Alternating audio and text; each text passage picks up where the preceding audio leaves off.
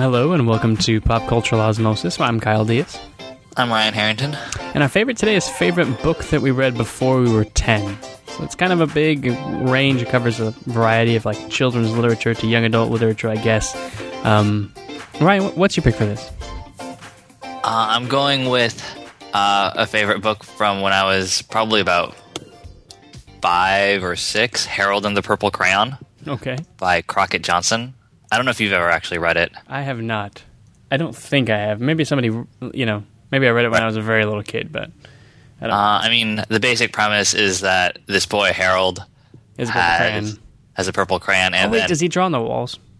um, well, he whatever he draws, Mm-hmm. like, basically comes into existence. Okay. So like um like he's walking around or something and like but he doesn't know where he is so he decides to draw a policeman to ask for directions or something. Or he like I don't know, he draws like a moose and a porcupine at one point and he's like, "Oh, but they look hungry." Um and so he draws 10 pies. and they all eat pie. I, I I don't really remember the continuity of it, of everything. I just remember it's very You just like the Fun. concept. yeah, and like you know, when you're a kid, you, all you have is your imagination, pretty much. Yeah, it's like a very, you know, it's like a, a literalization of that kind of imaginative power of the of the like small child. Uh, Yeah, um, and so it actually had a, a lot of books. It became a, a I guess, a fairly successful ugh, successful series, but I have only read Harold and the Purple Crayon, the first one. Mm-hmm. And apparently, um, Will Smith's Overbrook Entertainment is developing a computer animated film. Interesting. I mean, I feel like that would translate pretty well to film. I could see that. Yeah. Oh, Maurice Sendak was was a producer on it. Oh, sad. I mean, it's kind of uh, where the Wild Things esque in terms of you know, boy's imagination runs wild. Sure, yeah, definitely. I do remember this book, and I'm looking at the cover right now, and I remember this book from when I was a really little kid. I would not be surprised if you asked my mom and she said that I had taken my crayons and colored on things that I know. I wonder how many. I wonder how many like uh, like uh, children have ruined, you know, tabletops and, and walls and stuff like that by. I'm, inspired by the I'm sure. Oh, I feel like if you leave a kid alone with a bunch of crayons, you kind of asking for it. You know, like not really trustworthy creatures with with those kind of uh those kind Oh of yeah, things. I do remember I had like a closet full of board games, and for a while I remember I I woke up past my bedtime and colored on the board game box covers. I specifically remember I had Monopoly Junior, and I colored Mr. Moneybags with highlighters. See, that's the kind of thing that like my parents used to get like a little bit annoyed, or especially my babysitters. I feel like would get really annoyed with me for doing that kind of thing. But I kind of feel like if I had a kid, like I would not give a shit if they colored on the box for Monopoly, because like what is it? What is Monopoly good for if not amusing small children in whatever way it can? Right? No, yeah, I don't think my mom really cared. Yeah, like as long as it, as long as they're being destructive about stuff I don't care about, I feel like kids need to do that kind of stuff. Right. Yeah, well, that's a good pick. I, you know, I, I, had, I had not remember that uh, that that existed, but now that you bring it up, I, I do have some memories of the book. So I think that's a it's a good pick. So good. I'm I'm going a little bit older. I think it's it's probably a book series that I read um, very close to when I was not, uh, you know nine or ten years old, uh, kind of coming up into like young adult literature or or, or fiction. Um, and it's um, by one of my favorite fantasy authors when I was a kid, who was named Diana Wynne Jones. Um, It's an English author. Yeah, did what? Hello. No, yeah, yeah, yeah I'm here. Okay, you made a noise like it, like Yeah, well, I, I, I had an idea, especially when you said series. I had an idea where you're going with it, and then I was wrong. Oh, okay. It's Like, frustrating. Damn. um, Diana Wynne Jones was this great. She she was this um, kind of. She's like if J.K. Rowling only ever became like moderately famous. Um, she's very prolific. She wrote a lot of fantasy books for kids, um, and there were two series in particular that I really liked. One was the Chrestomanci series, and one was the Dalemark uh, Quartet. Um, and I liked them both, but I'm going to go with the Dalemark Quartet, which I think I read when I was a little bit younger. Um, it's a it's a fantasy series about this kind of fictional country that's pretty modeled after Britain, um, that's engaged in this civil war, and, and it, there's there's four books, and, and each of the first three books is about a particular character um, learning how to use some form of magic, and then in the last book, um, it kind of throws all the characters into one pot and kind of wraps up the whole storyline in a, a, pretty satisfying way, actually. Um, and I'm going to go with the first book, which is called Cart and Cwidder. And uh, in the story of the book, the, a cwidder is a kind of uh, like a lute or, or an, a guitar or something. I um, see and it's about a boy who is part of like a family traveling band, and he's maybe eleven or, or twelve years old, and and uh, he kind of inherits or finds I can't exactly remember he inherits or finds a uh, a guitar that has magical uh, abilities. Um, what I like about this book, looking back, like what I think attracted me to it when I was a kid, is the fact that. Um, the magic in this particular series is a lot like the magic in like um, much more like the magic in like Game of Thrones than in Lord of the Rings, where most people don't really think that it exists. They live pretty much just normal kind of medieval lives, and um, you know, it's not it's not uh, it's not pervasive. It's not everywhere. It's it's a very rare event when um, these kind of magical events happen, um, and and there's no kind of like. You know scholar wizard like there is in so many other series where it's like a, it's just a skill that like you know you have to have some inherent ability mm, and you have to have some training and then you can just do all this stuff like it's baseball or something. It's like a it's it's truly kind of a wild, chaotic, unpredictable force that you you are only occasionally able to tap into for useful purposes. Um, so at the very end of this book, it's like spoiler alert for this young adult novel from like 1955.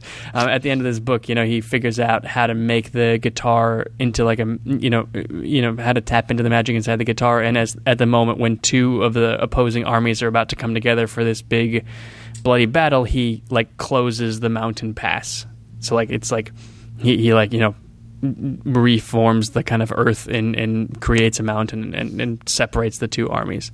Um, and it was like this. It was. It's the only moment of magic in the whole book. Like there's no magic, magic, magic, magic. Last scene of the book, magic, and it's like awesome magic, like super powerful. Like this is not like a, you know, the ability to like shoot a fireball out of a staff or whatever. Like he like built a mountain. So it was like, you know, I don't know. It's, it was it was uh, it was an appealing idea for me as a kid. I think because it like kind of, you know, it, it, was it was a nice fantasy that maybe there were these kind of magical forces in the world that you know most people didn't know about, and you just had to kind of stumble upon one, and, and then it would be there. And uh, you know, I don't know.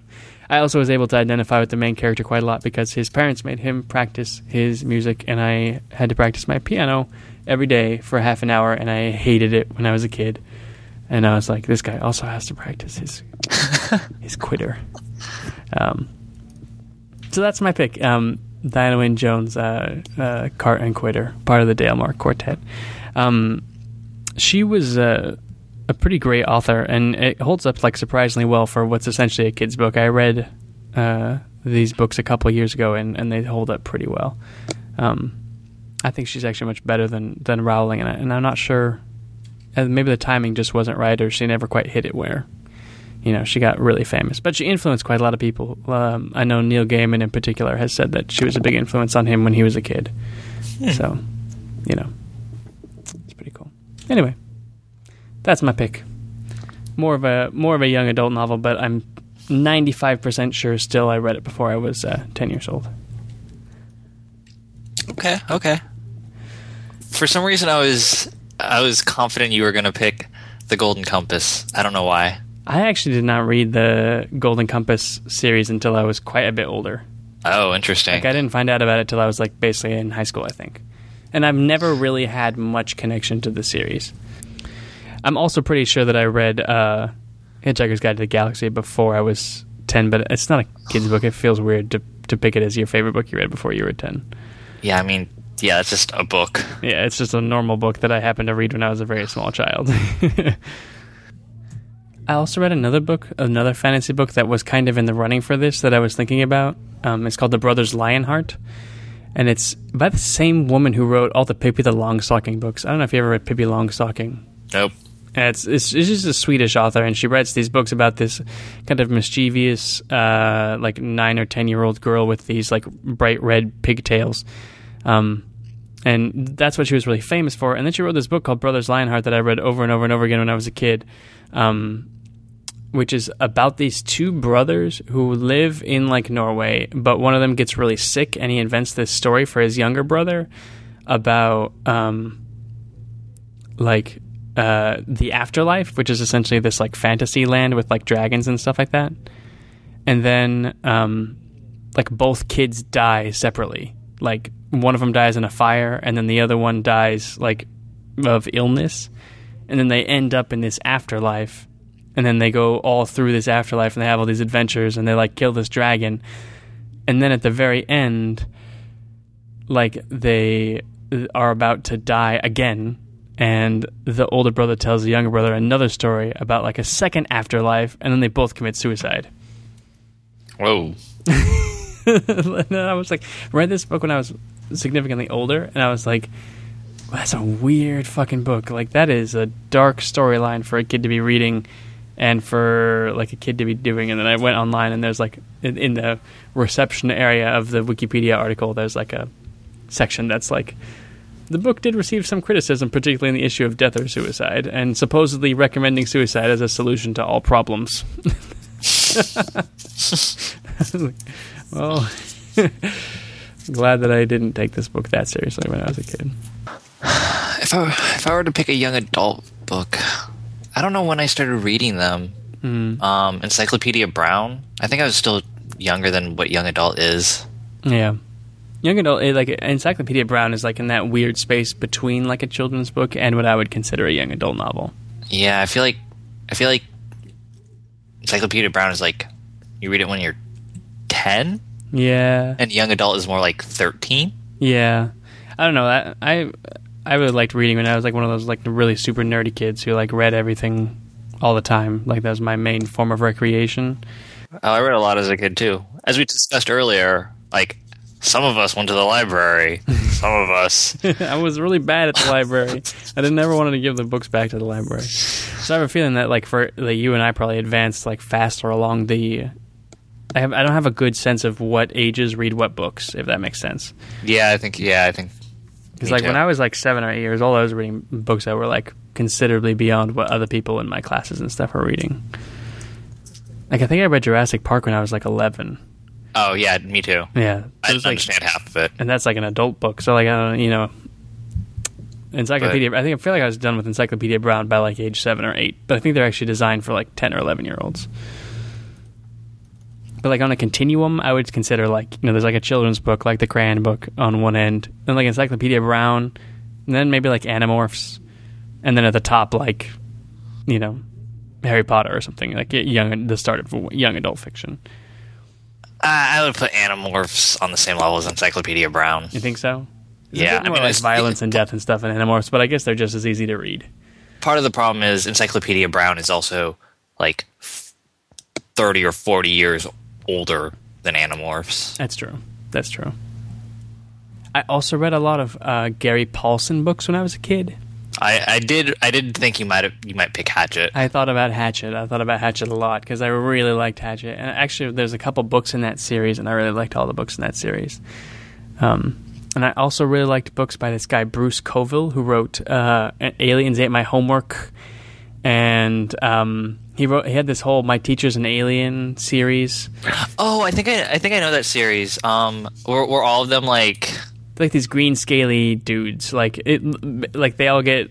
Um, yeah, there were four of them. My teacher's an alien. My teacher fried my brains. My teacher glows in the dark, and my teacher flunked the planet. I love the shit out of those books. Oh no, I know I know this series, but I was thinking of a different series. Um, there's a series of books where all of the titles are are. Oh no! Shit, what was it? It's like It's not my teacher's an alien. It would have been like vampires don't drink lemonade or like Mm. like zombies don't wear tie. I don't know. That's the only one I. Vampires don't drink lemonade is the only one I can. I actually remember now. What what series am I? don't. Oh, maybe it was polka dots. Vampires don't wear polka dots. Bailey School Kids. I did not read this series. Yeah, this is what I was. Yeah. Yeah. No, this is the the My Teacher's an Alien books are pretty good. Actually, now that I look at it, this Bruce Coville guy, he wrote a lot of stuff I read when I was a kid. He wrote a series of books about the this like magic shop that sells these like uh, dangerous and exciting artifacts. My favorite one there was Jeremy Thatcher, Dragon Hatcher, about this kid who accidentally buys a egg that hatches into a dragon from this magic Oh shop. yeah, no, I know that book. Then he also wrote the Aliens Ate My Homework series, which is a quartet with Aliens Ate My Homework, I Left My Sneakers in Dimension X, The Search for Snout, and Aliens Stole My Body, which I don't think I actually read this one. I think I stopped with The Search for Snout. Also read a lot of Boxcar Children. Um, I did not read a lot of Boxcar Children. I remember. I think my mom signed us up for some kind of club where you got deliveries of box, like two Boxcar Children books a month or something like that. I remember my grandparents had a bunch of them. I think from like when my aunt was growing up Mm. Yeah, they're quite old. on a bookshelf in like her old room where I would sleep when I stayed over. Mm. So I just I remember looking at them. I never read them because I was like, eh, Boxcar Children. I mean, honestly, they're like pretty boring. what is yeah? What is the main like uh plot driving? Well, there's these four children, and I guess they don't have any parents. Maybe they're like orphans or something. Okay, yeah. And they run away from home, and they live in the woods in a abandoned train car. Uh, it's very kind of depression esque, I guess. And I feel like I only really remember the plot of the first one. The oldest kid like gets a job as like an assistant uh, or something. And yeah, he's like he's like he's always like out, like a, he's like the man of the house, he's like out or something. And then the younger kids are always getting into like trouble. And they have a dog, like a terrier, um, that they got from somewhere. Um, I feel like I feel like they do have some family. Like they have like a grandfather or something but they still live in this thing in the woods. Maybe they oh at the end of the first book they tow the boxcar to like the grandfather's backyard. So like then they just live in the house with the grandfather and sometimes they live in the boxcar outside. But then I'd have no idea what the rest of the series is about. Oh, it says here on Wikipedia. After the first novel, the children become amateur sleuths. They stumble across a mystery no matter where they are, on vacation or in their own backyard. They usually solve the mystery with very little adult intervention. So I guess it's like kind of like a younger, less violent Hardy Boys at that point, I guess. Okay, yeah, okay, sure. Hardy Boys were like an aggressively poorly written book series. like, like was, Well, they're also pretty old, right? they're also pretty old. I feel like at that time there wasn't a you know big quality control for children's books. Just like turn them out, print them, sell them.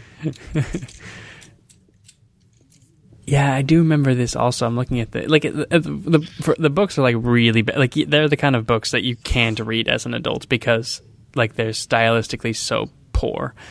Um, but I also remember that like I wasn't allowed to read the early ones at my parents' house. I had to go over to my grandparents' house to read the early ones, and it's because the early ones are super fucking racist.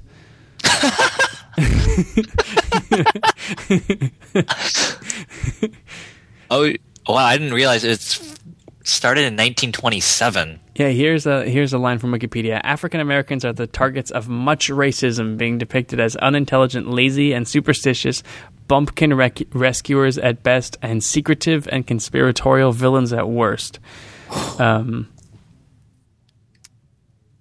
uh, in Footprints Under the Window, Chinese American men are dis- portrayed as effeminate threats to both national security and white heteromasculinity.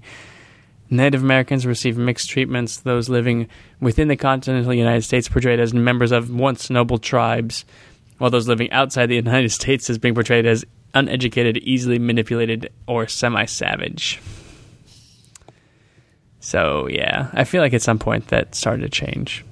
Well, the Hardy Boys and and uh, Nancy Drew and Tom Swift and Boxcar Children and Animorphs are, are all series that were like, you know, created by someone. Maybe they wrote the first few and then it was handed off to like a series of ghostwriters who just tried to mimic the style as much as possible. And I think even as a kid, I could see that was kind of bullshit. Oh yeah, I mean, like I read Goosebumps as a kid, and it's like whatever, Yeah. done. Next one. um, although I did also read a lot of uh, Beverly Cleary books. Mm, I never. I read um, Mice and the Motorcycle, maybe. Mouse and the Motorcycle. Is that a Beverly Mm. Cleary book? Yeah, I think so. Yeah. Yeah. But I don't really remember much about it. No, I read all of the ones with uh, uh, Henry Higgins, Mm, and then uh, Beezus and Ramona. uh, I did not. read Those kids. Yeah. And then oh, and then we actually did also have to read Dear Mr. Henshaw for school once, but I did not like that book. I read, uh, you know, I'm looking at this list here, and I believe that I read the sequel to Dear Mr. Henshaw, which is called Strider, but not actually the original. So, like, I came into this guy's, like, a story at a strange place.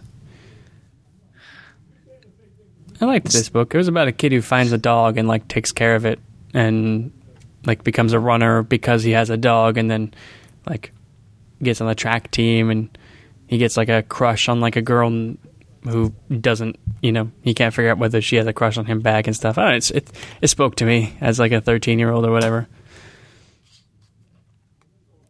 See, looking back, like Dear Mr. Henshaw is about like the kid's like parents divorce, and he has to move and go to a new school, Mm. and so like he spends like he basically writes these like journal entry letters to this author who like never responds to him. Oh, And- And so I felt like when I read it, I felt like this is ridiculous. This kid is just complaining about his shitty life to this guy who is not going to answer him and or is not even reading these letters. Like it'd be like someone stole the lunch money at school today, and I'm upset about it. Like, why are you writing this author about this? but I mean, see, by Strider, he's moved. I think he's taken the author's advice and gotten a diary or something because they're all diary entries. I would be fucking annoyed as shit if I was the author and uh, I just got these uh, stupid, uh, you know, five times a week letters from this kid telling me about his stupid life and all the stupid stuff that's happening to him.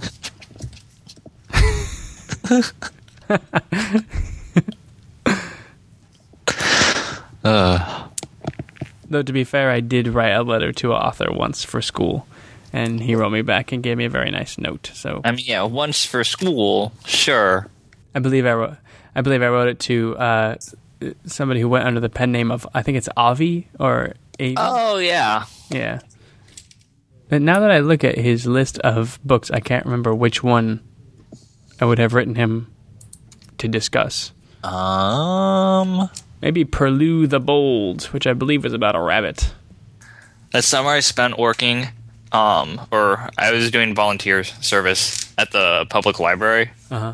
It was great. I was, I was like, quote, running the like young adult teen section, Mhm. and so basically I went in the morning, at, like whenever I showed up, nine or ten, I forget when, Mm. and I would have to shelve like uh, twenty or so books that got put back from the day before, hmm and then I would just sit up there, and pretty much no one came up there. So I just hung out and read a ton of books. That's awesome. I had a very good relationship with the guy who ran the uh, bookstore in my town. And so I would go there sometimes after school, or like, you know, my mom would maybe be shopping for books or whatever, and he would let me like actually read whole books and not buy them. So I like, read like a whole Animorph books in the back, like on the little bench or whatever.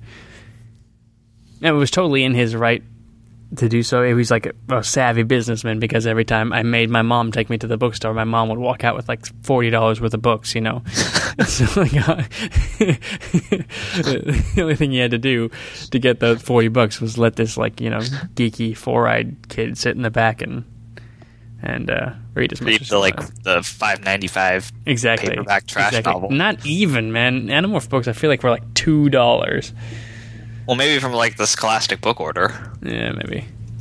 God, I love those things. They came on like the thinnest tissue paper. Thinnest paper. You had to like possible. be so careful. I totally remember that. Like that paper, like you, you would like look through like from books by like that you knew or that you liked the like descriptions of, and then you would have to go on the back and like tally them up. You know, I want like this one. Yeah, you cut out like the one. one strip at the end. Mhm. That was like the order form, Mhm. and then you had your mom's check paperclip to it. I did also really like whenever the book fair came to school Oh yeah, the book fair was great. because like you had no warning. It was like one day you just went to the library and like holy shit, there's books everywhere. It's like the carnival of books.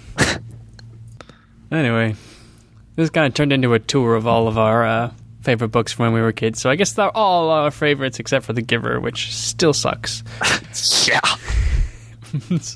but uh, we should probably move on. I'm Tony Stark. I build neat stuff. I got a great girl. And occasionally, save the world.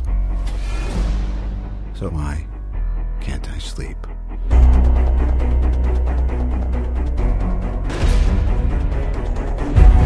The Mandarin must be stopped. You don't know who I am. You'll never see me coming. so Iron Man three. Before I say anything, tell me what you thought. I liked it. I liked it a lot. Um, it was, I thought, way more fun and probably more memorable than Iron Man 2, seeing as how I don't really remember anything from Iron Man 2.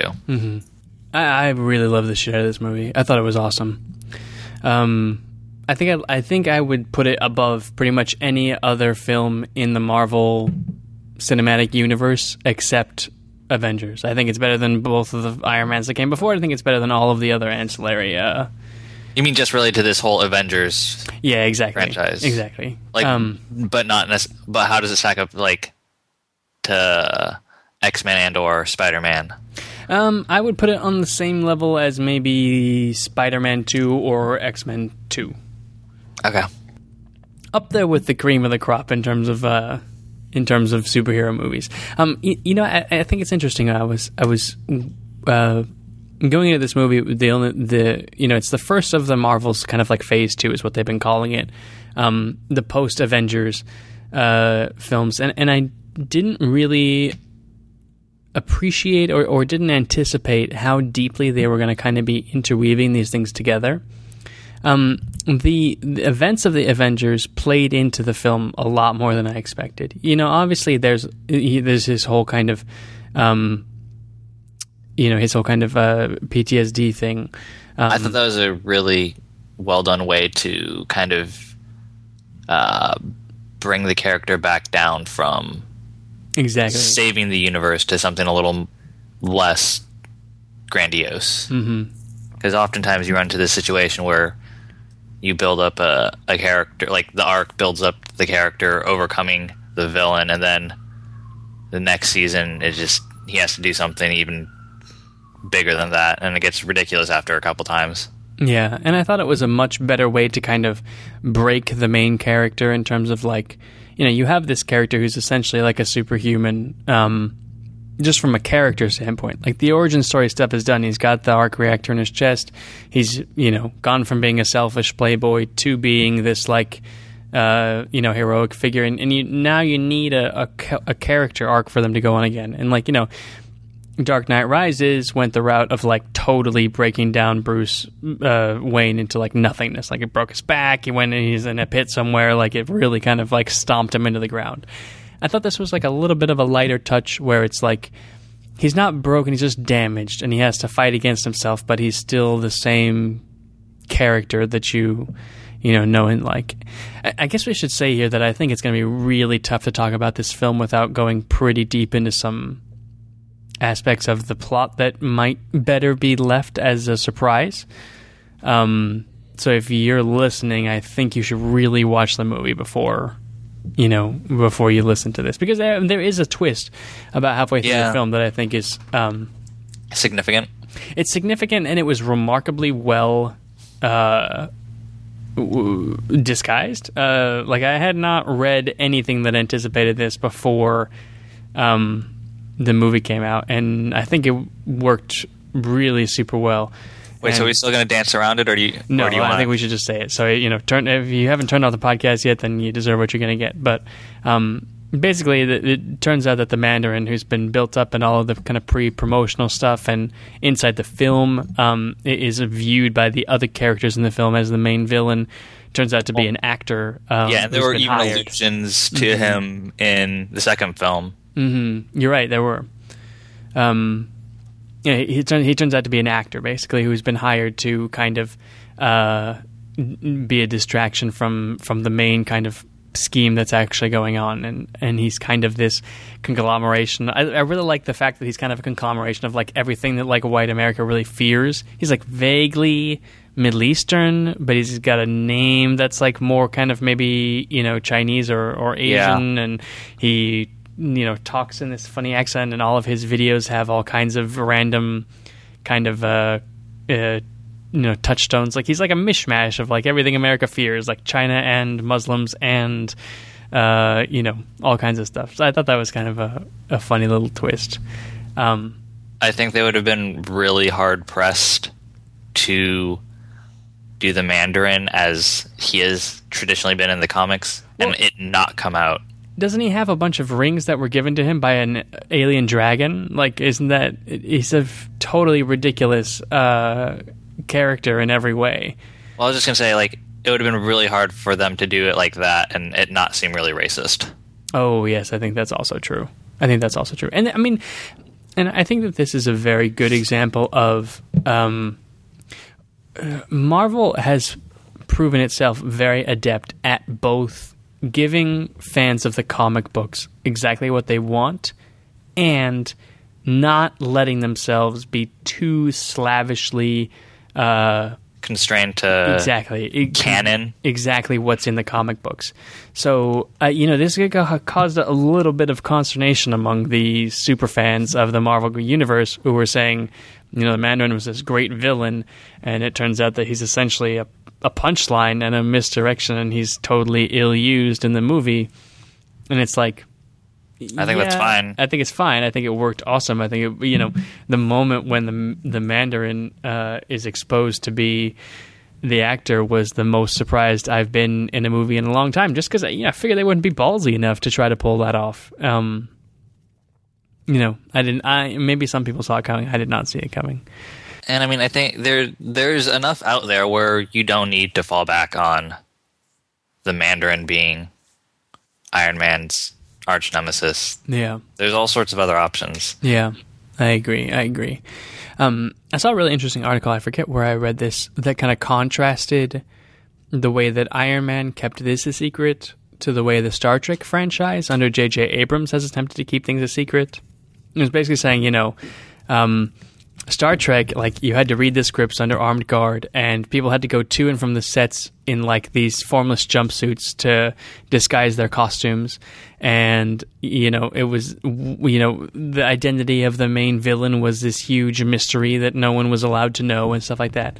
And um, Marvel kind of went the the opposite route. They went the like the misdirection route where they kind of went out there like two years ago and were like, yeah, the villain of Iron Man three is going to be the Mandarin, and then we cast Ben Kingsley as the Mandarin. Here's a photo of Ben Kingsley as the Mandarin, and you know, the, the and then the, at some point they were like, yeah, also Guy Pearce is going to be in this movie as Killian, what's his name, and or something, Killian.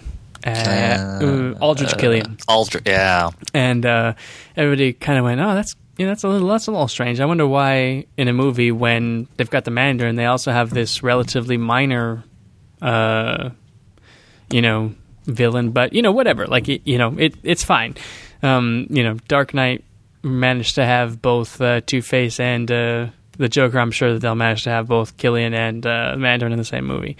Um, Well, I don't. I don't even. Well, actually, no. Extremis is kind of big. Yeah, Extremis is kind of big, but um, you know, I, I and but just by the time the film actually came out, I you know, Marvel had acted the whole time like you know this is exactly what's going to happen. I think people went in expecting a fairly conventional depiction of the Mandarin as he appears in the comic books, and that's not what happened at all. And I think, Oh yeah, no. You you see like the good. trailers and Mm-hmm. all that stuff. Hmm. it was just a it was just a pretty pretty brilliant bit of misdirection. Um, and I think it's a, the contrast to the Star Trek franchise. I think was interesting, um, in that for Star Trek we've known that there's a secret this whole time, and we've all been debating the secret like to the point where like I think everyone just assumes it's Khan, and if it's not Khan, then n- like no one's interested in even talking about it anymore. But we should talk a little bit about Shane Black, who's the writer director of this film. Um, I'm a big fan of, of Shane Black's, not from his uh, like 80s and 90s career, which I didn't wasn't around for most of, but mostly from his movie from 2005, Kiss Kiss Bang Bang, um, which is kind of the first movie that kind of restarted Robert Downey Jr.'s career after his whole like breakdown jail thing. Yeah, probably. Um, and I think it's interesting how vividly Black's voice comes across in Iron Man 3 as well. It's got a lot of the same kind of trappings as Kiss Kiss Bang Bang. You know, there's a, a kind of a voiceover that's a little bit self contradictory and very conversational in the beginning where he's like, oh no, I messed up. Let me. I mean, so I said the wrong thing or something like that, or I, I forget exactly what he says, but there's it's a very conversational voiceover. It's not your normal kind of portentous. Um, here is the voiceover for the film talking about the stuff that's going to happen. Um, and it's just a super funny movie. Like the plot, you know, it's okay. It's not the best plot in uh, even by superhero standards. Um, but I don't even care because what I like about the movie is the character arcs and the character moments and the fact that it's really funny. Like there's a lot of really funny moments in this film. Oh yeah, definitely. I wonder whether that was like a Whedon thing, whether you know, because like the first Iron, first couple Iron Man movies were like fairly ponderous, like not, you know, not in a, you know, they were very serious about their stories, and Robert Downey Jr. got some quips in here and there, but they uh, they weren't, they didn't have the same attitude, I would think. Um, I don't know. Maybe I'm not remembering them very well. I haven't seen Iron Man 2 in a long time. I saw Iron Man 1 maybe like a year ago. I haven't seen either in quite a while, Yeah. but But maybe Whedon kind of showed that, you know, you can be funny. You can like treat things a little bit a little bit lighter tone. Um, and still Well- have a movie that people like. uh, as I read in uh, that Vulture article talking about uh, Black taking over for Favreau, I didn't realize that they made it sound like Iron Man one and two were both. There was a, what was the line on it that like it was like thrown together. Oh, why Iron Man three? Okay, so they said uh, this article that came out um, in, on Vulture uh, like two weeks ago. It says the first two Iron Man movies were basically written on the fly. Wow, I didn't know that either. Um, and so, like, especially when I think about two, it kind of makes sense. Yeah, you know, and and two has a very poor critical reception that I didn't really realize when it came out. Like I just didn't pay much attention to it when it came out. I have fairly fond memories of it, but I guess the consensus now is that it's not a very good film. I definitely eh, did not hate it when I watched it in the theaters, but I, I right now I can tell you I don't remember anything about it really. Yeah, Um, I remember like the the car race in Monte Carlo, me the too. cars bl- blowing And up. I remember uh, Mickey Rourke's crazy whip things. Yeah, that's about it. Um, so, and I th- I think there's a lot more in Iron Man three. Where, um, when did Iron Man two come out? Like three years ago. Yeah, I think it was even longer, maybe. Oh no, 2010. Yeah. Okay. So in, in three years, I think there's going to be a lot more from Iron Man three that I, I will remember, Yeah, and I think that that's owed a lot to uh, Shane Black writing. I'm sh- well co co-writing a a fairly tight script hmm and having a, a good sense of what he wants, how he wants to present it. Yeah, I think that's very true. And um, you know, there's a, uh, a surprising amount of uh, kind of visual humor or like you know physical humor in the film, which is always tough in a film where most things are computer generated. But um, you know, kind of like the the Hulk moment in Avengers. There's a couple moments where, like, I, I just love his his crappy Mark 42 suit that's like obviously not ready, but he gets stuck with it for most of the film anyway. and he, you know, it gets hit by a truck, and then at the end, he's like, you know, the prodigal son returns. And I feel like in any other movie, that would be like a fuck yeah, look how awesome this suit is moment, but instead it just fucking eats it like five feet too early. Like it does not make it to actually on his body.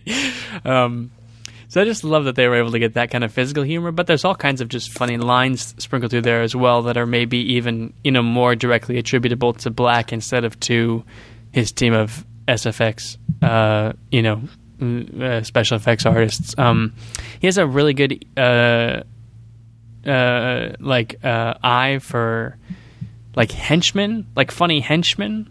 Like there's all kinds of moments in this film. Like there's a moment I remember where you know Downey Jr. He's got just maybe the Iron Man hand on. I think it's when he's breaking into the Mandarin's like compound, and he points to this henchman, and the guy's like, "Whoa, man! I don't even like these guys. These people are weird. I just want to go home." and he just like runs away, and it's it's such a funny moment. At any other movie, I feel like they would not have bothered to give that guy the time of day, but in this movie, he becomes like this. He has this whole like little. You imagine a whole backstory for that dude about how he ran out of money or whatever. He joined up with these creepy guys that he doesn't really like, and now, god damn, he's being attacked by fucking Iron Man.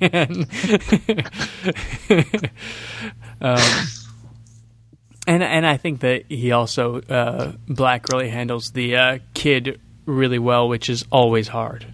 It yeah.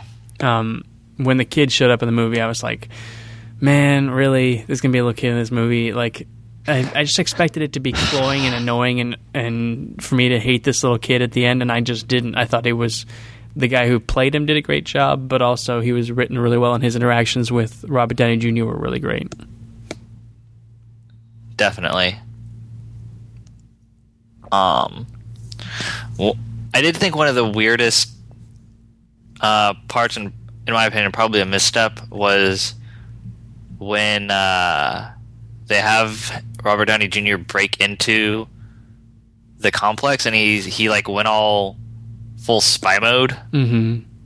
and like built like a like a nail gun thing and like I don't know, like those little flashbang thing. I don't know, like What just, exactly they were supposed to be.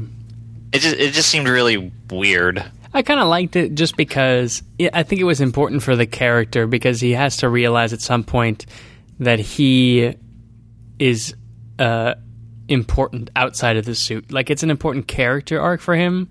Um, I think they could have gone a little bit cooler with the stuff that he built, or spent a little bit more time showing that off because it was a little. We couldn't really figure out what he was using or for anything or anything. It, like it, it, I don't know. I mean, I understand that. No, he does need to. He needs to understand that he's Iron Man Mm-hmm. without the suit. But I just, I just felt like it was a, a weird way to, I don't know, go about things to get Mm-hmm. him from having this broken suit to into that complex. Yeah, yeah. Um, I think that's probably true. I think the other misstep for me was um, there are some, admittedly, pretty funny scenes with uh, Rhodey, who's kind of the whipping boy for the whole movie. Actually, he's he's kind of treated like a joke and an idiot, but. Um, with Rhodey as the Iron Patriot, like busting into all these Middle Eastern compounds where they think the Mandarin is supposed to be hiding, and like you know, semi liberating or you know talking to all these like you know m- bunch of like you know Arabic women in burqas and stuff like that. Um, it, it was it was funny, but it was also like a little bit broad for the movie. It felt a little bit too like. Do you get it? This is what America does. Like America goes into these places and acts like an idiot. Also, um, Yeah. and it kind of I think it was mostly just in there to provide some explanation for what Iron Patriot is supposed to be doing you know this whole time while uh Iron while Tony Stark is chasing down the Mandarin. And in Right. general, I feel like none of these movies have really known what to do with the Iron Patriot, including the Avengers, where his absence, it seems to me, is pretty conspicuous. Like, where else would War Machine slash Iron Patriot be during that attack on New York? Like, you know, what was he what was he up to that he wasn't there? So I feel like the like the the series has never really known what to do with that character. Also, I think it's kind of weird that they decided to change War Machine's name to Iron Patriot in this. Um, because in in the the comic Marvel universe, Iron Patriot is A different dude, right? it's uh Norman Osborn's version of like the Iron Man, Captain America thing. Oh, like, uh, like from Spider Man, yeah, like a, Eh, Green Goblin. yeah. Oh, that's fucking weird. Uh, and so and it, he like forms his he like he originally forms like his own version of the Avengers, and then it basically becomes like a supervillain group. And so it's a, it's an interesting commentary on uh like this sort of capitalistic political military you know state. I don't, I don't know. I haven't really followed Yeah, um, those comics, but I thought it was I thought it was kind of weird that they decided to to rebrand War Machine. I mean, I understand why the, it makes sense in the movie, like the, what they give. Yeah. it just seems like a weird decision that they they made. yeah. Well, you know, and, and obviously Marvel um, doesn't own the rights to Spider Man, even though it's arguably its biggest franchise. I think Sony still owns the rights to Spider Man. Uh, yeah, they do. So I can kind of see why they wouldn't be able to do it. Like, Spider Man will probably never be a member of the Avengers, which I actually think is good. Like, I think it's good that the most famous of the Marvel characters are owned by other people and can't wander into the uh, the Avengers universe, even the X Men. I think that there's just uh, you know the the the comic book style of collapsing all these universes down into one is probably not the best um, especially when you're talking about having to like you know pay all these actors and have you know Patrick Stewart and you know uh, uh, Halle Berry running around and stuff like that but um, I don't know. I think I did think it was pretty funny that no one has any respect for the Iron Patriot name, or, or actually, I'm sorry, everybody thinks it's awesome except for Tony Stark. Thinks it's ridiculous. Um, and he really preferred War Machine. Maybe that's a commentary on the fact that Iron Patriot is supposed to be a villain in the canonical version of the comic books. But um, I thought that was pretty funny. Um, I don't know. I think it's it, it's also interesting to look at Iron Man three in the context of uh, Marvel's kind of whole Phase Two efforts, as they've been calling it, like with the the movies between Iron Man, uh, between Avengers and Avengers Two. Um, so as far as I can tell, there's going to be four of them. It's going to be Iron Man three, Thor: The Dark World, which comes out later this year. Um, Captain America: The Winter Soldier, which comes out next year, and Guardians of the Galaxy, which also comes out next year, and then Avengers two. Um, Oh yeah, Guardians of the Galaxy.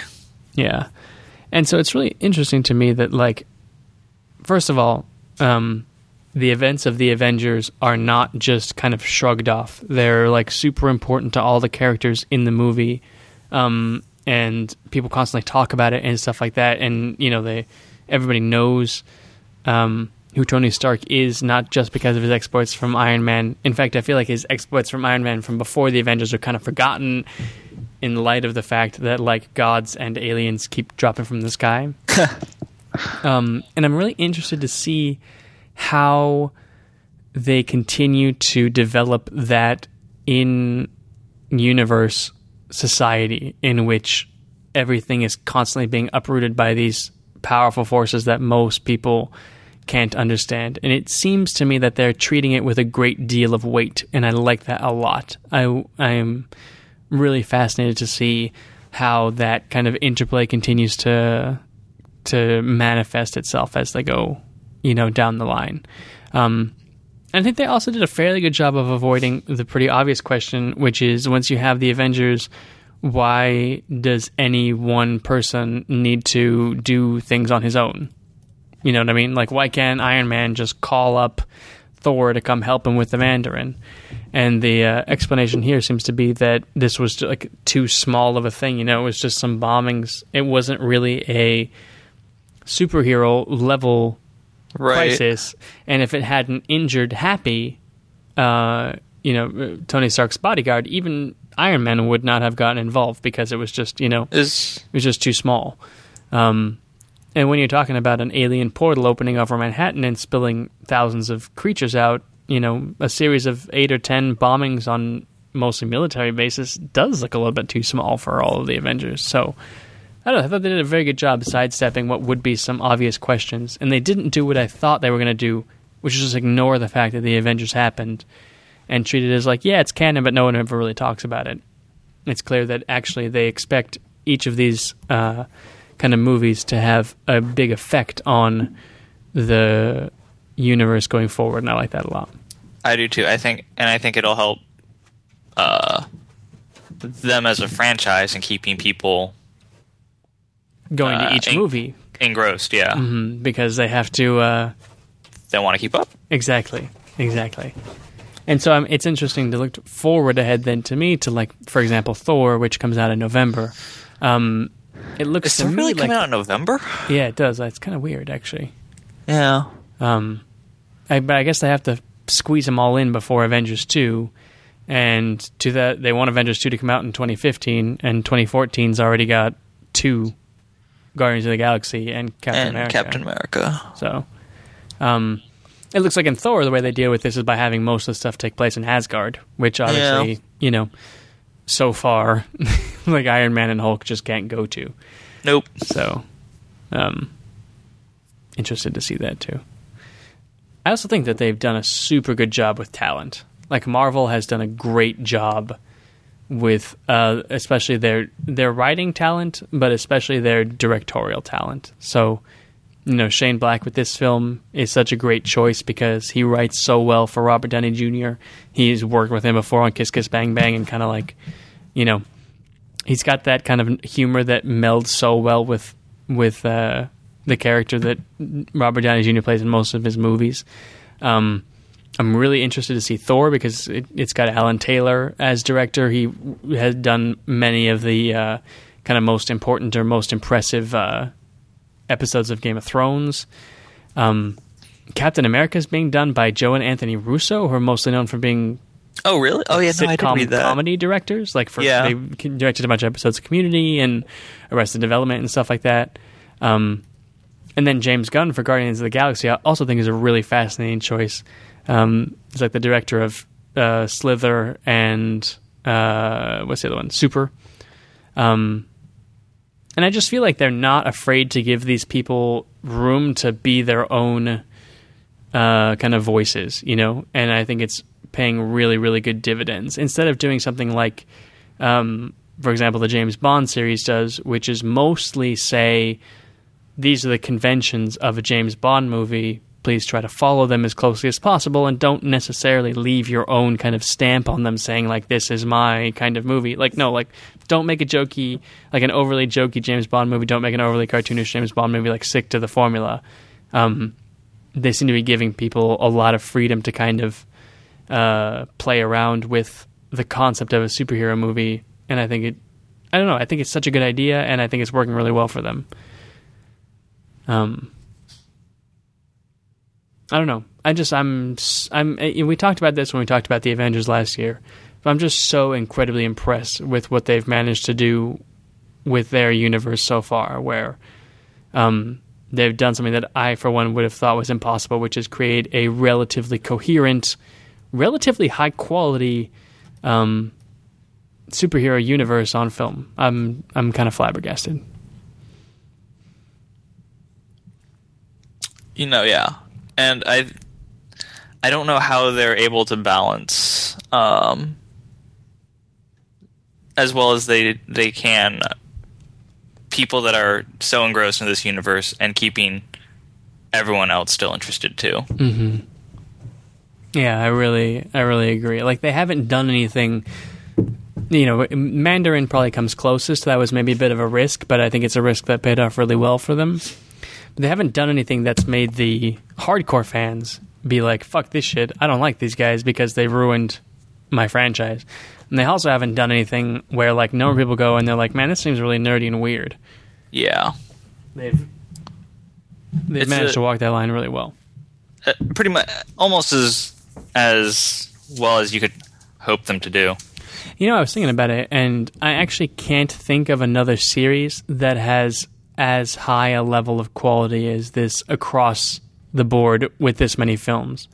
It's like you look at like uh, let's just like Star Wars, which is the easy one. Star Wars has, you know, depending on who you ask, two to three excellent films and three uh, bad to horrible films.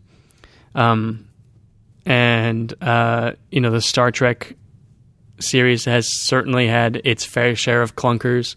Um, other superhero franchises have definitely had their share of clunkers. There are a lot of Batman movies that I think most people would prefer we not talk about. A lot of Superman movies I think most people would prefer we not talk about. Um, a couple of Spider-Man movies that, depending on who you ask, were pretty pretty bad. Um, and you know, you look at the one, two, three, four, five, one, two, three, four, five, six, seven movies in this universe that have come out so far. I think there's one bad one, Incredible Hulk. Um, maybe two mediocre ones in Iron Man 2. No, maybe only one kind of mediocre one in Iron Man 2. Three pretty good but not great ones in Thor, Captain America, I disagree about Thor. Iron Man. I really, I really liked Thor. And Ah. two great to awesome ones in Avengers and Iron Man 3. I think that's a pretty good level of quality across the board. Um, the closest thing is probably the X Men franchise, I guess. Right? Yeah, I guess. I mean, I haven't seen Origins Wolverine.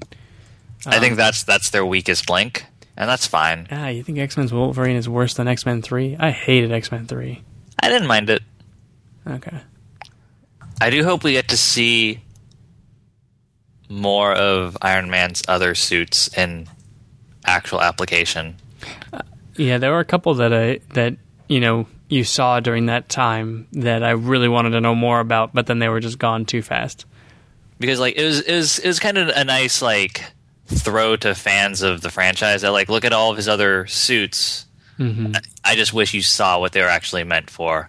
Things Yeah. like Hulkbuster or his you know underwater suit or Mm-hmm. the outer space stuff. Mm-hmm. Um, so maybe in Avengers two or something. Yeah. Well, I think it's interesting that, you know, so far, um, they've definitely got Downey on board for Avengers 2, but Iron Man 4 seems to be pretty up in the air at the moment. Um, nobody really knows whether that's going to happen and whether Robert Downey Jr. Because if you think about it, like, Avengers 2 is going to come out in 2015, which means that's pretty much his 10 year anniversary with the franchise. And it's, you know, he's he's kind of said in interviews and stuff that he's not really sure if he wants to commit another you know two year cycle of his life to just being Tony Stark some more. Iron Man was two thousand five. What? Yeah, two thousand five or two thousand six, right? Oh, I'm sorry. No, it's It was 2008. 2008. That's much more recent than I thought. Yeah, I was like, no way. We were freshmen when that came out. Yeah. Anyway, he's he's been with the franchise for a while, and he's not sure if he's going to want to return. Um, No, certainly. I mean, it's that's a long time to be doing. Yeah. So I think it'll be really interesting too to see, you know, coming out of Avengers two whether we. It, it, it, I feel like if we don't get any more standalone Iron Man films after this, I feel like this was a great way to cap the this the franchise off. You know, we've got Oh, oh, certainly. like we've mean, got we've gotten the character arc that we really need out of Tony Stark. Whether we get more, I wouldn't be unhappy to see another Iron Man film, but I feel like, um, you know, we've we've got the you know from the beginning of Iron Man one to the end of Iron Man three, we've got the we've got the arc. It's cool. It, it, it could be a trilogy on its own. the the ending to Iron Man three is a great conclusion to Mm-hmm. to the evolution of Tony Stark's character. Yeah, I agree. I agree. Um, the only thing is, like, they they're obviously going to do Avengers two. Yeah, uh, so he's definitely going to be back in there, and I, I know he's actually signed on for that. Like he's contractually obligated. Yeah. Yeah.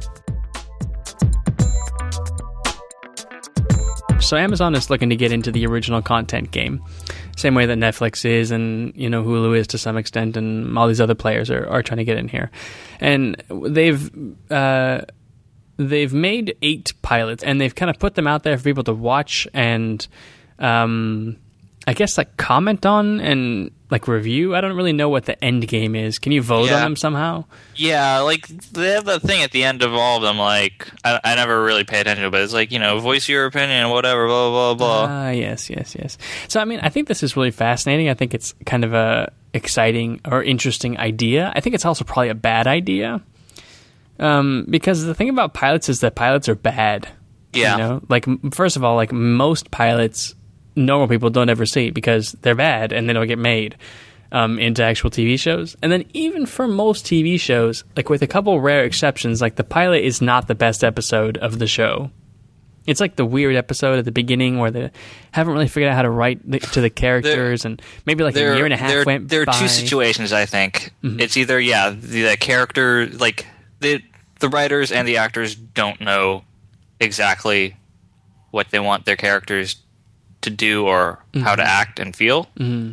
and then they have to kind of you know feel their way into a comfortable groove. Yeah, Either that or um like the writers know exactly how they want the pilot to go mm-hmm. and then they get that done and it looks good and then the rest of the season is kind of like uh, we we have to write something for this every week.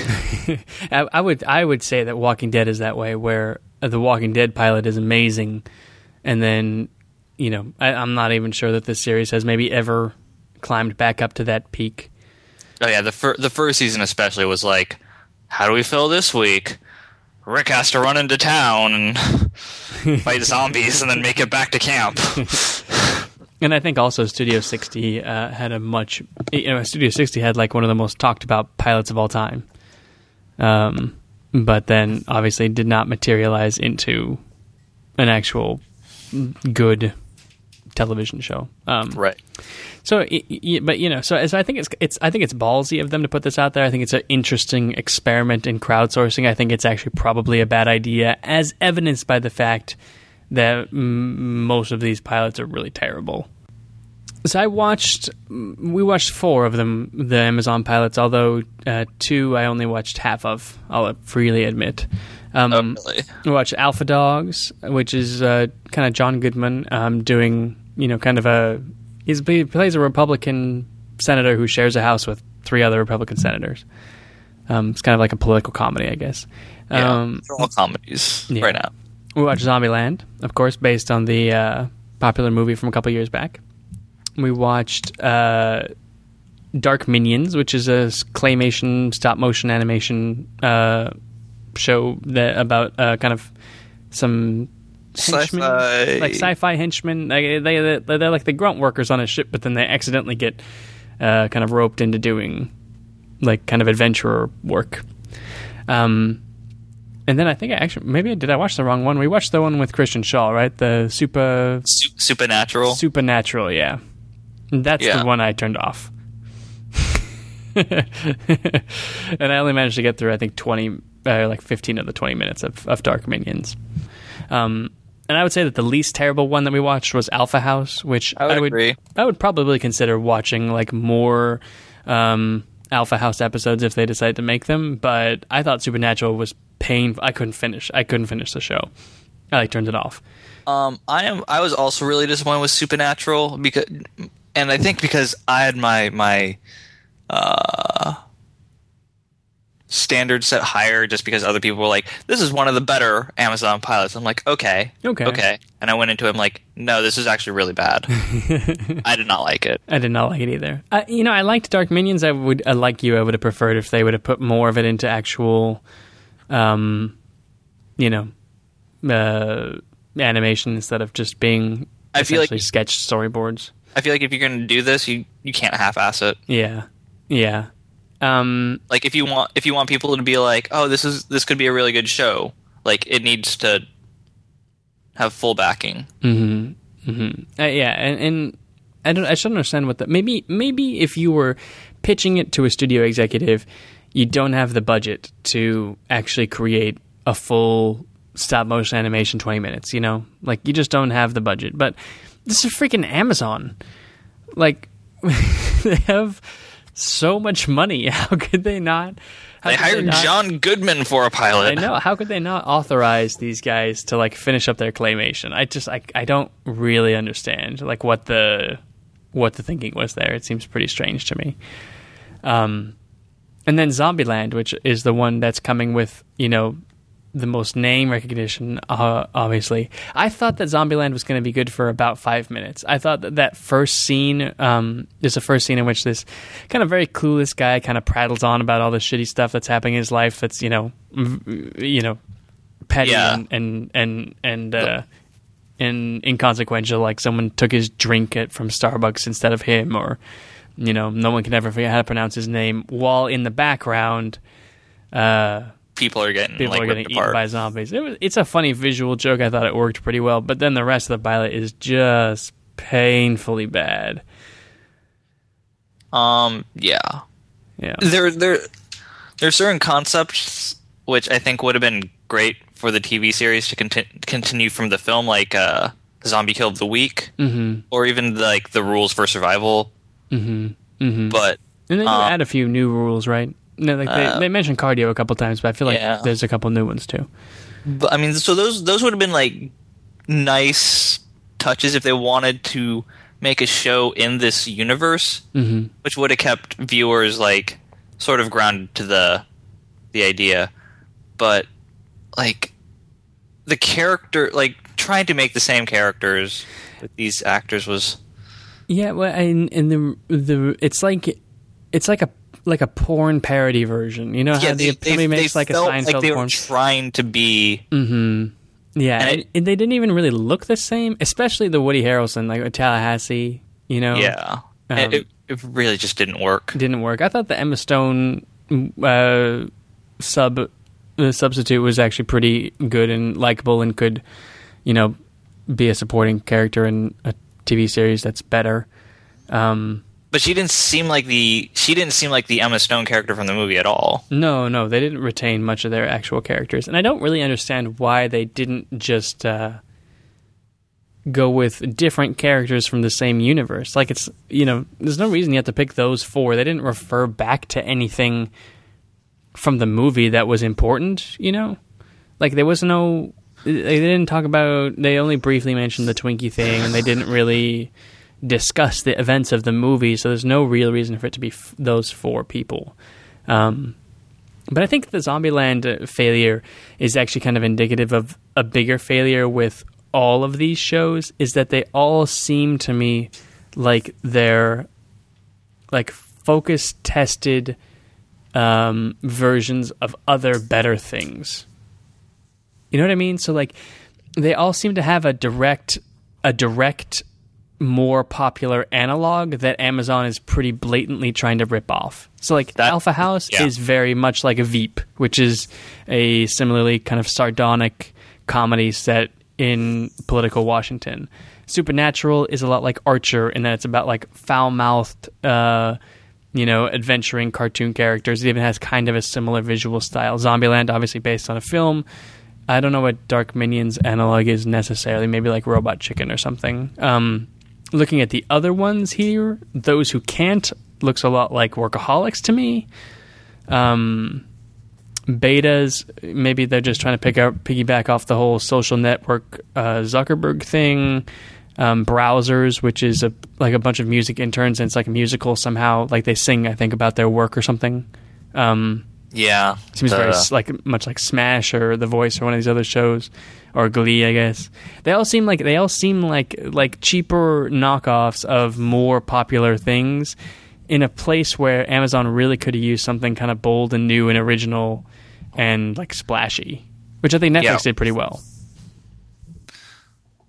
Um, I I wonder how long Alpha House uh was in concept because now that I mean you're right that it, it is a lot like Veep, but now that especially House of Cards is out, like how much TV do people want to watch about what goes on About in, Washington. in Washington? Well, and there's a couple other shows too. There's like you know, Good Wife isn't Good Wife about uh, a political Oh, is I have no idea what it is about. And maybe it's I just- a, I maybe just- it's a legal. Uh, it says legal drama. Uh, for some reason, I thought it was. I thought it was like the wife of a politician who had like a sex scandal, but maybe it's not actually about politics. Um, I've never seen the show, but yeah, you know, I think that's an open question. And Alpha House seems so much like Veep in terms of tone and everything that it almost seems like it's another show in the same universe. Like I would not be surprised to see uh, Julia Louis Dreyfus's characters in Alpha House or vice versa. But you know, if it's so similar that it seems like it could be the same show, like, but Like, why but- watch both? Yeah, but Alpha House is just not as funny. Like, is like Veep is a really funny show, and Alpha House was a mildly amusing show. How many do you think will get picked up? Um, I don't know. Maybe they're just going to take the ones with the best, you know, like poll results or the best. Uh, what do you call them? Like uh, ratings and stuff like that, and just go with them. But um, I don't know. Zombieland has surprisingly good ratings. Alpha House has pretty good ratings. Um, you know, actually, just in terms of number of stars, they all have pretty good ratings, except for browsers, which apparently nobody wants to see people sing. um, I don't know if they've said how many they're going to pick up or if they're going to pick up any of them. Um, I hope they pick up Alpha House. It seems like the one they put the most money into up front, and uh, I feel like it's the one that I would be most interested in, in watching more episodes of.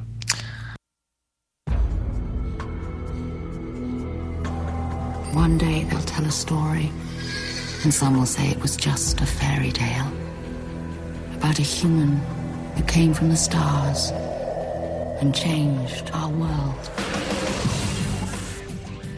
Okay, so should we talk about uh, Planet of the Apes, which is our sci-fi or our time travel movie of the week?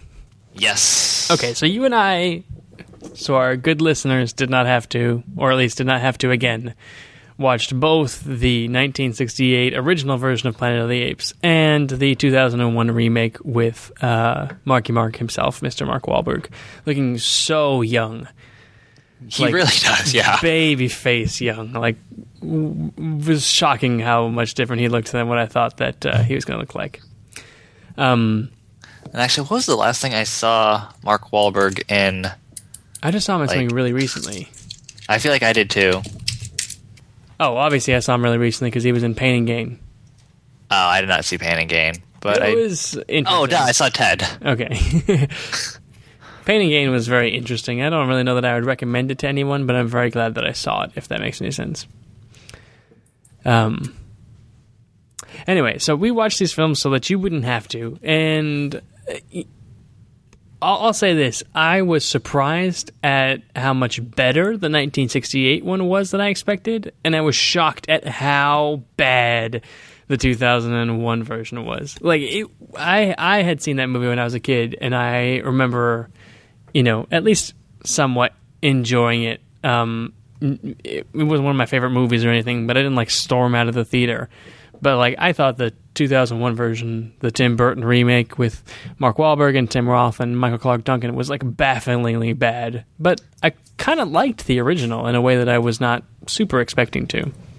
Which I I mean, I'd never seen that one before. I hadn't seen the original before this, but I, I had seen the remake, and I knew it was bad.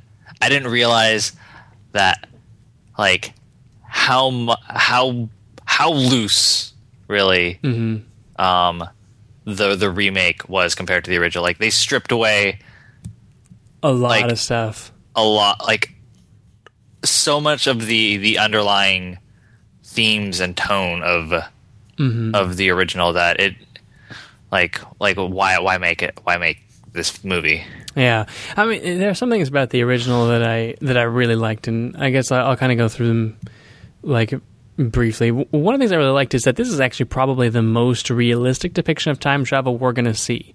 Um, it's the only kind of time travel that we actually know is possible. yeah time whole- dilation because you approach the speed of light is like minus the fact that they're traveling at the speed of light Well, yes, yes. I mean, we don't know how to travel at the speed of light, but we do think that if we could travel at the speed of light, we could go. You know, we we know what, theoretically what would happen. Um, so I kind of liked that it had that kind of you know, wasn't. You know, it wasn't a, a, a genius plot. Like the setup is not like the most brilliant science fiction creation ever made, but it makes a sort of logical sense in world. Like you know, astronauts leave Earth on a spaceship. They travel near the speed of light for a while. A lot of time passes on Earth while they're gone. While they're gone, there's a nuclear war that kills most humans, and into that kind of you know uh, gap in the evolutionary, um, you know, chain steps these apes who then develop a rudimentary sort of uh, culture and, and stuff that maybe up to like maybe I don't know 1700s, 1800s America, or I mean you know the world I guess. Um, well, they've got armor and horses and stuff like that, but they don't have you know guns or nuclear weapons themselves. No, they had guns. yeah. Oh, they did have guns. You're right. They had guns. Which I, which was weird. I thought just because like they understood gunpowder, but they didn't understand paper airplanes. Yeah, I thought that was a little bit ridiculous. Also, there's all kinds of weirdnesses about the film that are mostly attributable to its time. I think, like the Charlton Heston character Taylor, he's just an asshole. He's just Yeah. a raging asshole. He's a horrible human being. Um, He's so mean to everybody.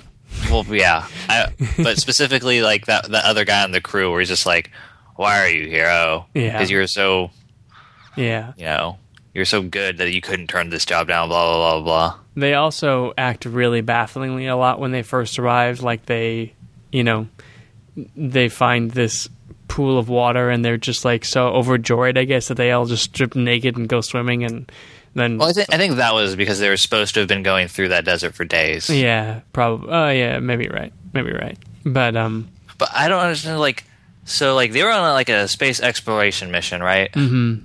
Like, c- and because they think they land on a, a a, different a planet, different planet. Yeah, which is what their goal was, right? yeah. So I'm not exactly sure Why did they end up back wh- on how Earth? they circled around back to Earth. I mean, you know, the only thing I can think is that maybe they, you know, there was like a computer malfunction or something, or they maybe they got a message from Earth that said like, you know, come back because shit's fucked up. But I'm not really sure what the what the thinking was supposed to be there. I think they probably didn't want to provide an in-world explanation because it would have ruined the It, famous twist at the end of the film. Yeah, that's true. Yeah.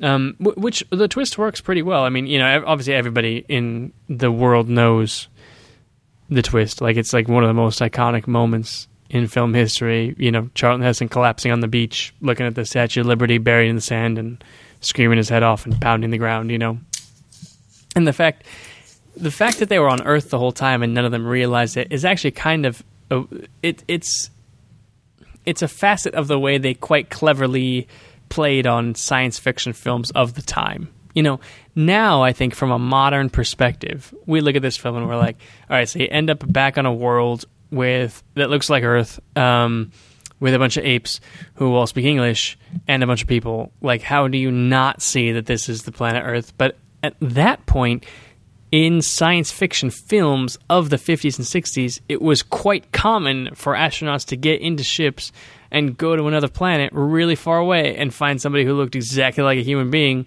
speaking English. Like that happened on Star Trek all the time. It happened in you know, Forbidden Planet. It happened in, uh, you know, The Man from Outer Space. Like it was like quite a common occurrence to have happen in science fiction films. So I have a feeling that audiences of the time were just kind of like, oh, I get it. You know, we're on an alien planet. You know, and then there's these apes and they're speaking English. Like, I don't think it was really.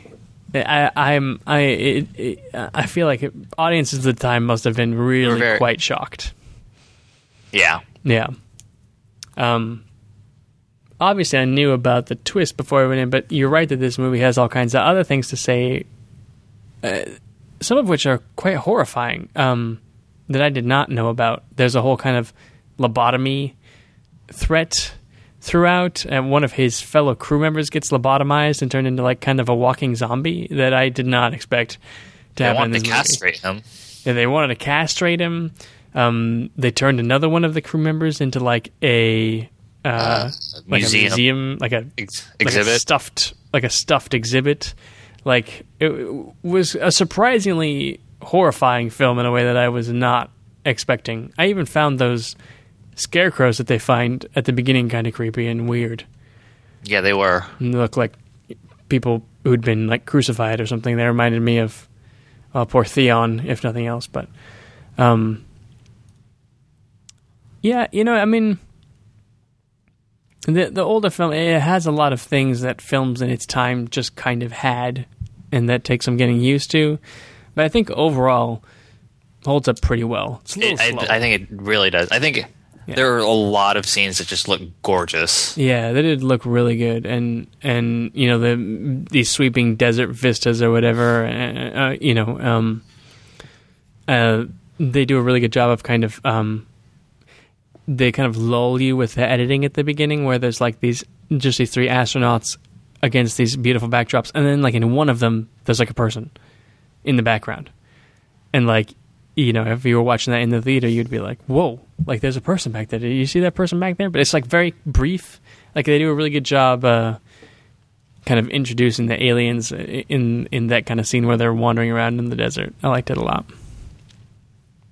And I will say, Charlton Heston had a really powerful voice. Yes.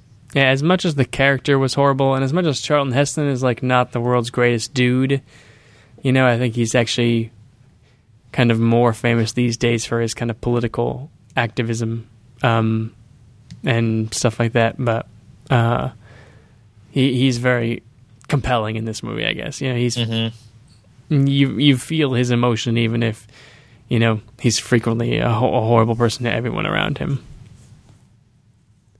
Um, so this movie holds up pretty well. I think I can totally see why it was as influential as it was and as popular as it was.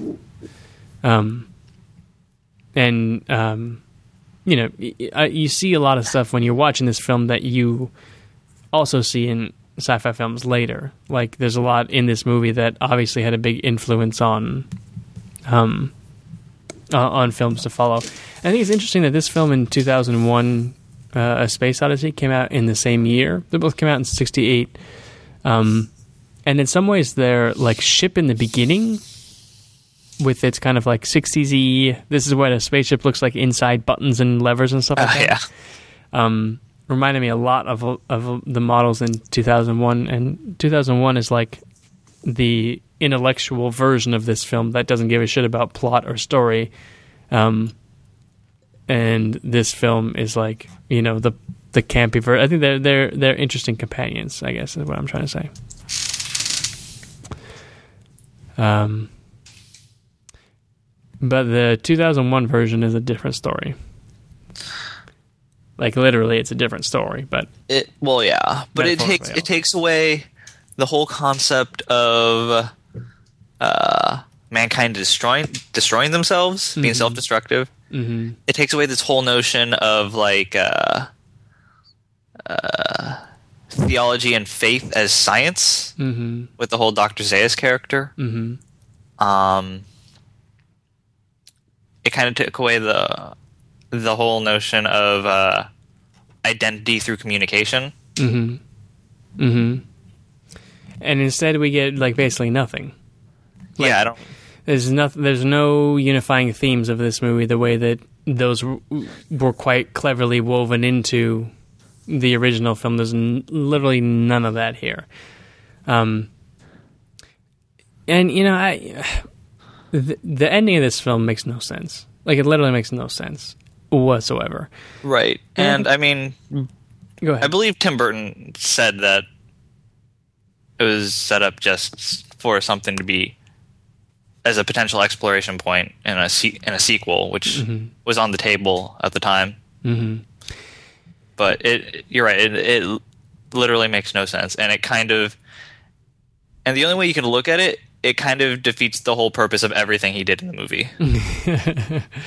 Yeah, but like uh, you can't even figure out like how what happened was supposed to have happened. Like you can't. There's no Right.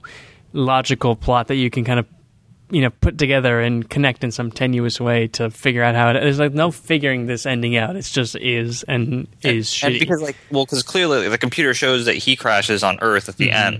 end. There was no indication whatsoever that they were ever on Earth yeah, in the whole movie. yeah. So why are why is like Thade still there?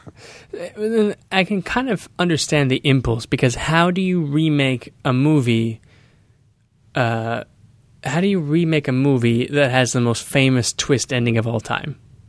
like like it would be like somebody trying to make a remake of The Sixth Sense, you know, and like you know not having everybody just go into this movie being like, well, we know how it ends, right? He sees dead people, like you know, like I I I, I can understand the impulse to change it or to kind of like have a double twist at the end, where like not only was it maybe you know here's what you were expecting, but like here's what actually happened. But it just doesn't work. It just doesn't make any sense. And I feel like that flaw informs like that their desire to change that aspect of the story undoes any of the other lessons that the first Planet of the Apes movie was trying to teach. Mm-hmm. Like it, it's it, the weirdly enough, the failure of the ending is what unwinds the whole movie and makes the whole thing just a giant joke and not, you know, an actual, you know, cohesive story with anything important to say. Right. It yeah, it it feels like a waste of time. Yeah, it really does. In fact, I actually, when I was watching this movie, there's a really long battle scene at the end between the apes and the humans, and I actually fast forwarded it. I watched it like double speed until I could until um, you know Pericles comes down in his little pod or whatever. Um,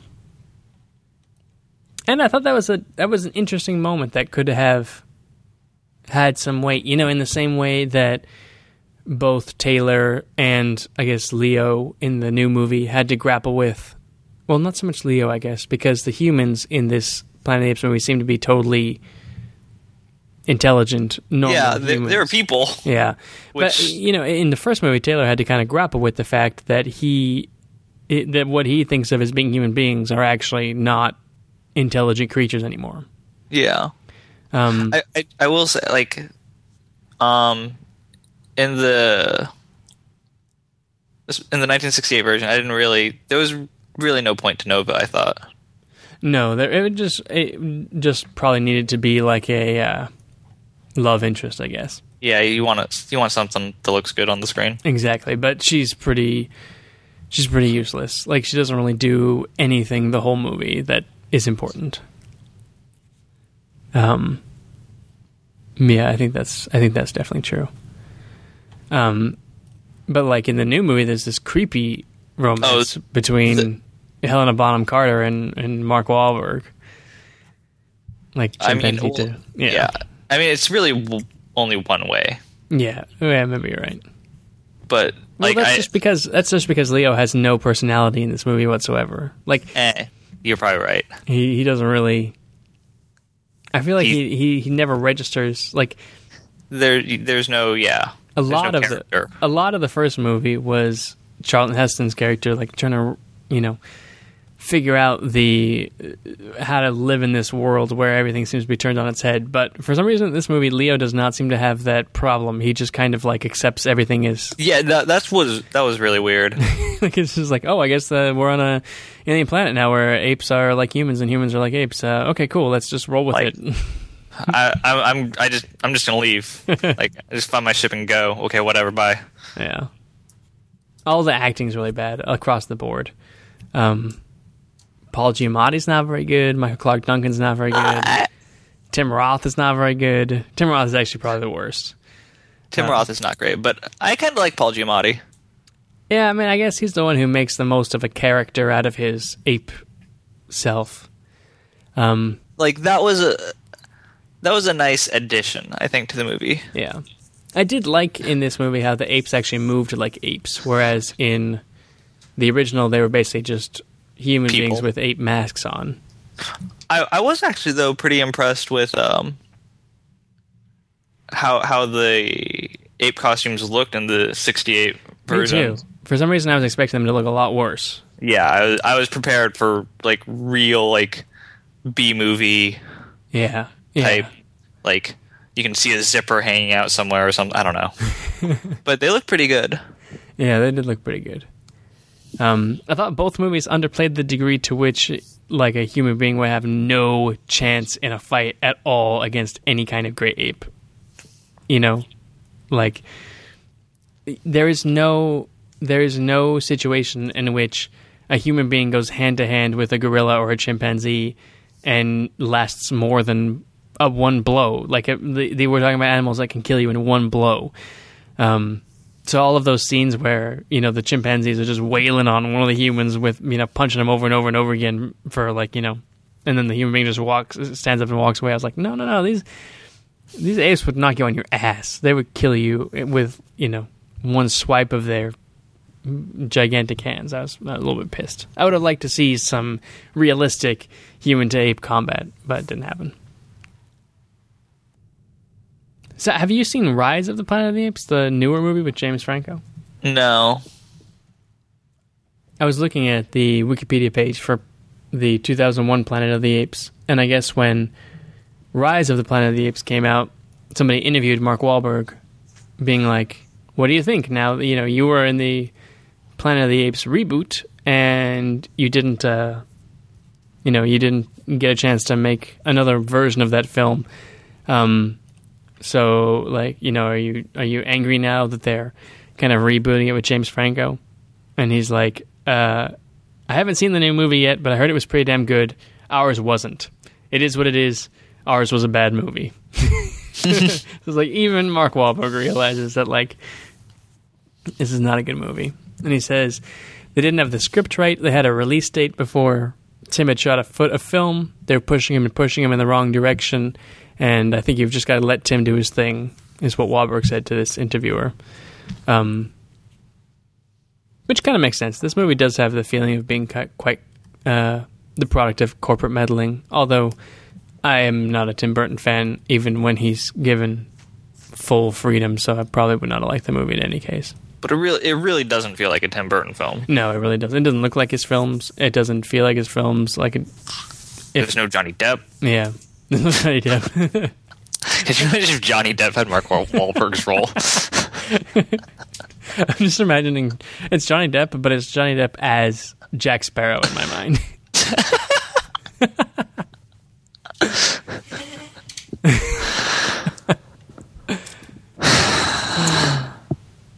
yeah.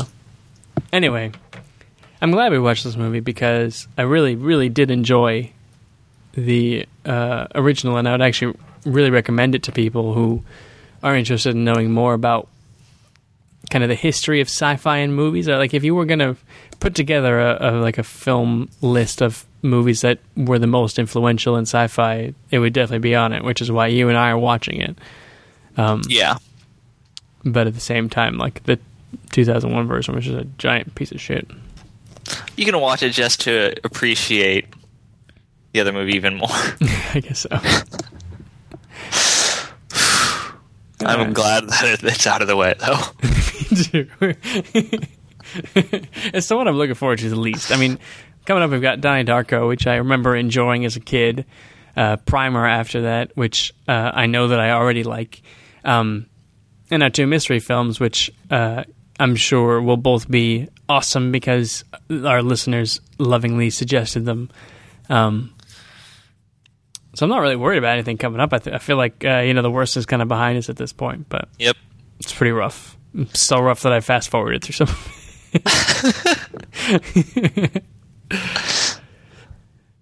All right. Anything else on Planet of the Apes? Uh, no, I guess that's it. All right. Well, uh, for next time, we've got Donnie Darko, which I'm really looking forward to, actually, because It's been a while since I revisited that. it's been a long time since I've seen this movie, and it was very important to me as a high school aged uh, kid. So I'm interested to see kind of how it holds up and, and whether or not I still like it after so much time. Oh, one last thing I wanted to mention about Planet of the Apes. Uh, when I was reading the Wikipedia article, I felt bad for like all of the actors were going to be cast in like much better roles, but they couldn't because of their commitment to this movie. Uh, like which ones I didn't hear about these? Uh, let me let me look at it uh, up again. Uh, a sec. So yeah, Mark Wahlberg was up for uh, Matt Damon's role in Ocean's Eleven, but he had to drop out.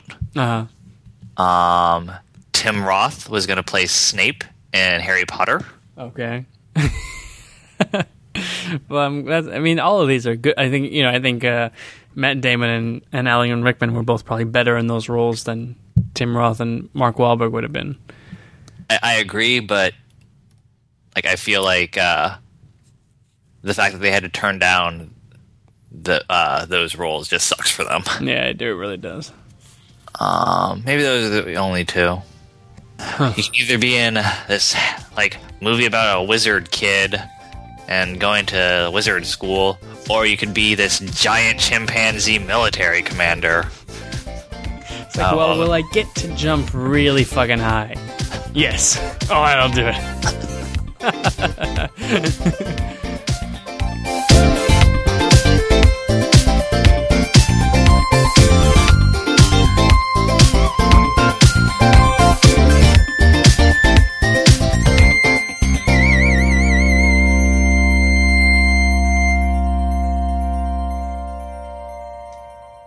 But you're kind of right that that was a very early '90s phenomenon of like, you know, an an uh, a live action animal being the main character of a film. Yeah, it's a weird concept. I mean, it makes sense for children's films, but like Babe was not only a children's film. Well, yeah. I mean, it was a, it was a family film. It was nominated for Best Picture and Best Director Whoa. and Best Adapted Screenplay. It's basically got the same trifecta that There Will Be Blood had. there Will Be Blood is the alternate ver- name for Babe before they lightened up the script. Oh God.